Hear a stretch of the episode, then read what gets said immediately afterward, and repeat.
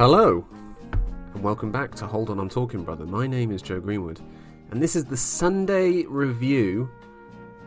Uh, I would call it a regular series, but it's going to be rather irregular. This is for the, the weekends where we have a fight night, got a card, there's some fights going on, and simply put, Tom doesn't want to talk about them or isn't that bothered. And this is a perfect week for it. I mean, a Derrick Lewis Sergey Spivak main event.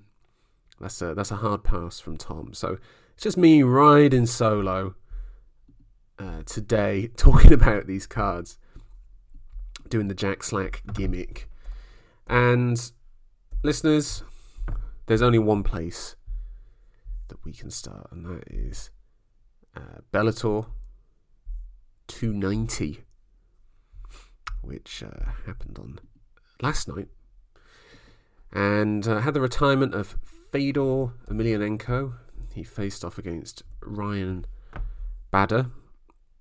And, uh, sorry, that was stupid. Uh, Ryan Bader uh, for the Bellator heavyweight title in his retirement fight. Alleged retirement fight. This is, you know, pugilism we're talking about here. Like, I'll, I'll believe it when I see it that he's actually retired. Um, but it seems like he has actually retired, uh, Mr. Fedor. And um, yeah, I don't know. It, it's it's quite something. Oh my god, Bellator did a post limb.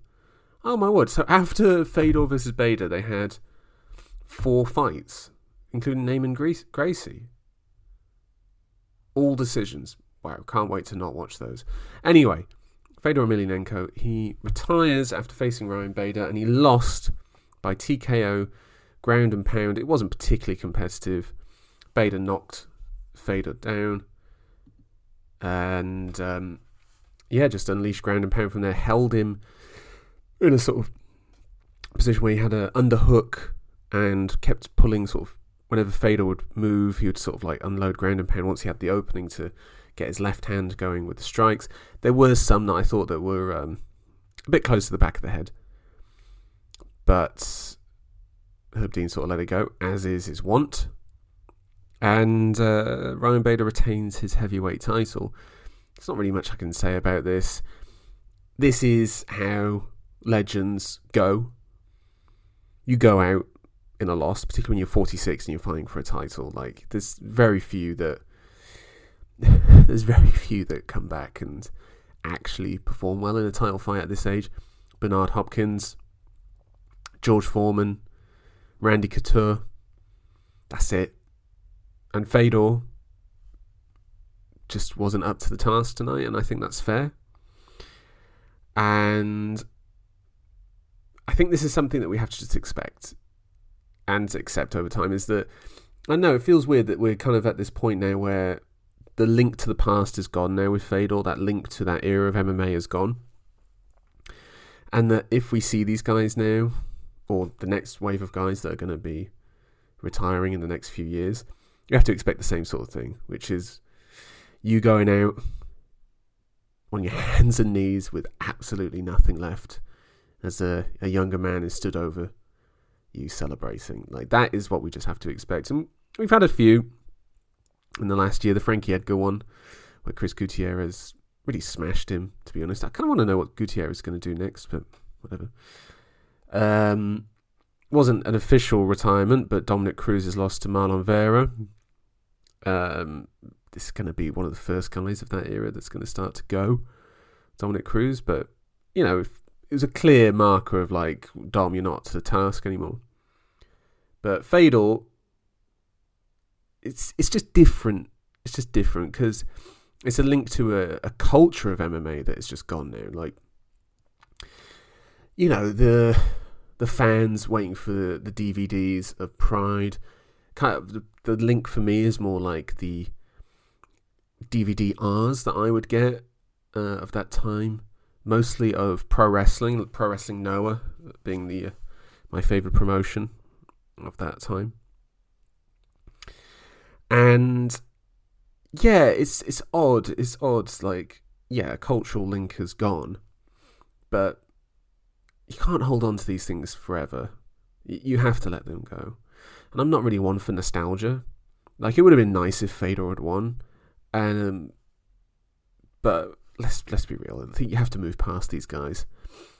And I respect the fact that he tried to go for it in his final fight. It wasn't like I'm going to go out with like an easy win, which he could have done with the Timothy Johnson one in Moscow. It would have been a a great way to go out, but he still had that sort of itch that it's just like okay, I'll give it one more go. And as is always the case, it's just one step too far.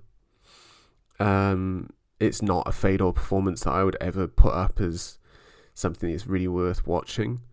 I do think Fedor in this retirement now, despite what Dana said, where he said Fedor never tested himself. I mean, Fedor was the undisputed best heavyweight of his era. I think the greatest heavyweight of all time.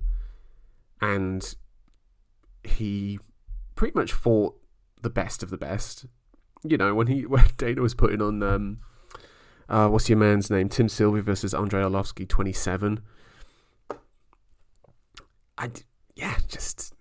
And then it's like you're trying to compare that to what Fedor fought at his time, he fought Nogueira three times. I know technically the second one sort of ended in a weird way where they had to do the third one. Excuse me. Um, but, you know, Nogueira, Gary Goodridge, yeah, whatever. Mark Coleman twice, Kevin Randleman, Cro Cop, Mark Hunt. Um, yeah, you know. And then he fought the guys that Dana said he was ducking in Tim Sylvia and Arlovski, knocked them out. So again, what are you really gonna do there? Um, and yeah, I mean, you know, obviously there is some like bullshit title defenses he had in there. Tsuyoshi Kohsaka, for example, Zuluzinho, for example. But most combat champions, most combat sports champions have those. You still get those in the UFC, for God's sake. Q, Aljamain Sterling versus TJ Dillashaw, in retrospect, being one of those bullshit fights, but hey ho. But I think Fedor retires legacy intact even before this fight. I think the greatest heavyweight of all time, the greatest run that a fighter has ever been on, most likely. I mean, you know, his first initial run, that first loss wasn't real. So, realistically, went into that Werdum fight 32 and 0. That surpasses anyone for me, considering who he fought in that time. So, yeah, the greatest run in the history of the sport in a division which classically is not a great one, but at that time was. Um, and yeah, I think there's there's really not much debate there. I, I just feel that when whenever Tom is on talking about Pride or Fedor, he just doesn't have that. Just doesn't have that link to it. Maybe I don't know. Maybe he just didn't have that interest at that time in Pride. I've never really gotten into it with him. Might be worth doing at some stage. Um, but yeah, it, it's hard not to feel sad, but also like, yeah, good for Fedor giving it one more go. Nice picture at the end as well of him surrounded by all the legends and Scott Coker. but yeah, it was uh, it was yeah it was it was tough to watch, but you have to sort of accept it that this is just what it is. Um, moving on to the rest of the card, you had uh, Johnny Eblen defend his uh, middleweight title uh, against Anatoly Tokov. Just complete domination. Unanimous decision win. Fine. I need to shout this out though. Um, Lorenz Larkin knocks out uh, uh, Muhammad uh, Berkhamov. TKO elbow. So he had the left left overhook, and his right was sort of like pressed. Right hand was pressed against uh, Berkhamov. And then he just created a little bit of distance, took a slight step back, and then unloaded this right elbow to the temple of Berkhamov, who just, it was a real timber like fall from him. It was a tremendous finish from Lorenz Larkin, who, man, like, Lorenz Larkin just what a dude he is. I mean, some of the guys he fought, he fought light heavyweight and now he's fighting down at welterweight. I mean, some of the guys he's fought, Robbie Lawler, beat Robbie Lawler. You know, fought King Mo, Derek Brunson, Ponzinibbio, Masvidal, Magny, Douglas Lima, Paul Daley, Koreshkov, Rafael Carvalho. You know, he's just kind of gone out there and just sort of gone for it. He's gone for a great run in Bellator, seven and two, and you know, seven wins in a row after dropping two losses in his um, opening run in Bellator to Lima and Daley. I mean, really, that is really, really impressive. Really impressive. So go for Lorenz Larkin there. Um, and that was about it from Bellator. It was, it was pretty, pretty drab what I watched of it, but hey ho. Uh, let's go on to the UFC, the Lewis versus Spivak card. I mean, drab. This was drab. Um, so much so that I had to like just. I, just couldn't do it. I'm sorry, lads. I'm really sorry. This is really unprofessional. But some of this, I just had to like. I couldn't couldn't even do it. But let's start with this main event. I think it's time to admit that um, the Black Beast is no more. Derrick Lewis loses to uh, Sergey Spivak. Arm triangle choke. Spivak, as soon as Lewis sort of threw a shot and then got into a clinch position with Spivak, and you saw that leg going back for the trip with Spivak. Spivak's like understanding of the, the meta of the clinch when it comes to grappling is so far ahead of a lot of these guys at heavyweight and just how he can like control you. And that first trip, it was just over and over again of like Lewis getting up, ex- you know, exerting so much energy to get up and then being brought back down. And I wonder, like, was Spivak like letting him up a little bit. You know, obviously putting the pressure on him to make it difficult for him to get up. But was he like, oh, I'm letting you up, I'm taking a slight breather, and now I'm taking you back down over and over and over again. Because he knew that, like, once he got Lewis into that position, he could keep getting him down, that he was going to break him. And Lewis just, like, had no will to keep fighting. Like, you know, Spivak gave him a route down onto his back to get out of the uh, ground and pound position, but slipped him straight into an arm triangle um, choke. And I just wondered, like, does Lewis have an understanding of the grappling to know that he was going to get slipped into that, or was Spivak like trick him into it? Because like, like I don't, I don't want to say that Derrick Lewis quit because I don't think he quit, but it was, it was an easy way to get out of there. It was an easy defeat, and then he did look pretty crushed afterwards. Maybe it's a realization that he's not at this level anymore. And maybe it's time for us to start looking at Derrick Lewis and think, was he ever that good? Like you look at even like the wins he's got, like okay. Like let's look at like the the Volkov win, where he knocked Volkov out in round three. Even the Marcin Tybura win um, from earlier that year in 2018, he was losing that fight until he won it and the Volkov one, losing the fight until he won it, lost to, to Cormier, lost to Dos Santos. Then he wins a split decision over Blagoy Ivanov, fine. Wins a decision over Ilir Latifi, dreadful. Like that's that's no good. Beats Alexei Oleinik, and I remember that fight because it was just like first round. It was kind of like weird of like, oh, is Lewis all right going to the ground with Oleinik, and, and then just he came the second round going like, I should just get rid of this guy.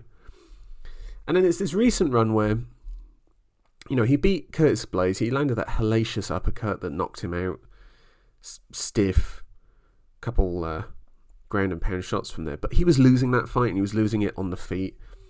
You know, if Blaydes just kept it on the feet, he would have finished him. And then fought Ciryl Gane, who, as a striker, is just so much more advanced than Lewis.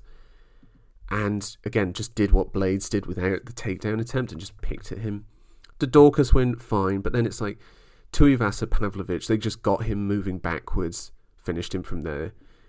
And when he came in, like he got them from there. I remember the Tuivasa one where he threw this like huge right hand that just landed on Lewis, which rocked him, and then also got Tuivasa in close to then throw the elbow to sort of finish him from there. Pavlovich just ran through him. And then Spivak, he Lewis was going to come forward, and Spivak knew that. But he knew that if he could get him to miss and get him into that clinch position, he could then sort of take him down from there, which is what happened. So it was one of the times where he's actually gone forward, like in recent times, you know, since the Oleinik fight, which was August 2020. So we're coming up to like two and a half years since he started going forward, or since he last really went forward. That Daukaus win, I'm sorry, but like Daukaus is no good. Like really, it's just not good, and I, I just think that this is like not the promotion for him. It, it, it's Bellator, like stick him in Bellator. He'd be great entertainment there. Could give him like the appropriate fights for him, because otherwise he's just going to get put through the meat grinder here in the UFC and I just don't think it's for him. I know he's fought in Bellator before. He's, you know, he lost. Um, that was when was that in his career? Was that like his sixth fight or something like that? Yeah, look, Tony Johnson Jr. lost a unanimous decision uh, before he then went back to the sort of Texas regional scene. But yeah, yeah, it just has a stink of Bellator to him. But he finally went forward, but he went forward against a guy who wanted to get into a clinch position. yeah, just uh, pretty poor from Derrick. Because really, if he just went counter striking and tried to bring Spivak into his range, maybe he could have got something done. Maybe he could have lasted a bit longer. Um, but he just doesn't have enough there. He just doesn't have enough in terms of his striking. He doesn't have enough in terms of his grappling. That he's just going to get found out over and over again now. And yeah, he'll get some wins if he stays in the UFC. Well, at least I think he will. No guarantees of that. And I just wonder if, for his own sake, maybe he should ask for his release, or maybe he should try and get a win and then ask for his release. You know, it's it's a tough run, man. It's a tough run to go on, but yeah. As for Spivak, I mean, let's look at the uh, UFC rankings. Uh, this stage has got to be looking at what top five guy. No, like, um, am I am I off with this? Blaydes, maybe. Man, Pavlovich is number three. Where is Spivak? Spivak is 12. He's beat number 7, Derrick Lewis. Oh, Aspinall Spivak? Yeah, that makes sense. Although they've fought and Aspinall beat him quite convincingly on the ground. So, actually, maybe not for uh, Spivak. Maybe he doesn't want to go back there. They'll probably end up fighting again due to the fact it is heavyweight. By the way, Jailton Almeida now ranked at heavyweight at number 14. Woo! Man, some of those guys are probably looking at that going like, no, thank you. No, thank you. Uh, rest of this card. Started watching the uh, co-main of Devin Clark and Da Woon Jung. I was just like, I can't do this. Skip to the end. Devin Clark winning by unanimous decision. Jung, you're a jabroni. Get out of there. Doo Ho Choi versus Kyle Nelson ends in a draw, mostly because Doo Ho Choi headbutted Nelson on the ground. It was deliberate, not deliberate, as in like he put his head there and then collided heads, but I don't. It wasn't like a deliberate sort of like I'm going to headbutt you sort of thing. But I, was, I think it was correct. If he hadn't have done that, would have won by a unanimous decision because Kyle Nelson is no good. Um. So yeah, but boring fight. Didn't watch the Road to the UFC stuff because I'm not a sadist. And uh, yeah, got better things to do. Unlike you, who is listening to this. Right, let's let's wrap this up. Me and Tom are going to be back. Episode should drop on Wednesday, and it's a preview of UFC 284 Makhachev versus Volkanovski for the lightweight title from Perth, Australia. Volkanovski fighting on home soil, going up a division. We'll get into the news. Dana hilariously not knowing who, who the lightweight champion was. Couldn't remember Makhachev's name when trying to promote this. Let's talk about it as well, just very briefly. Dana White, not a very good promoter. Um, and probably doesn't want to be there anymore. Just put that out there. Right, listeners, thank you so much for joining me for this very brief uh, going through the results here. This is kind of what you can expect from the Sunday review. You're getting 20 minutes. You're getting 20 minutes of me going like, that was crap, that was crap, that was all right, this guy sucks, all right? But to leave you on a high note, I'm gonna, I'm gonna drop a song here. Derrick Lewis, this should be the last time that we hear it in the UFC, but what a banging song you walk out to. This is Fat Pat with Tops Drop. Enjoy, listeners, and we'll be we will be back on Wednesday for a full show of Hold On, I'm Talking Brother, previewing Makhachev versus Volkanovski. Get hyped. See you later.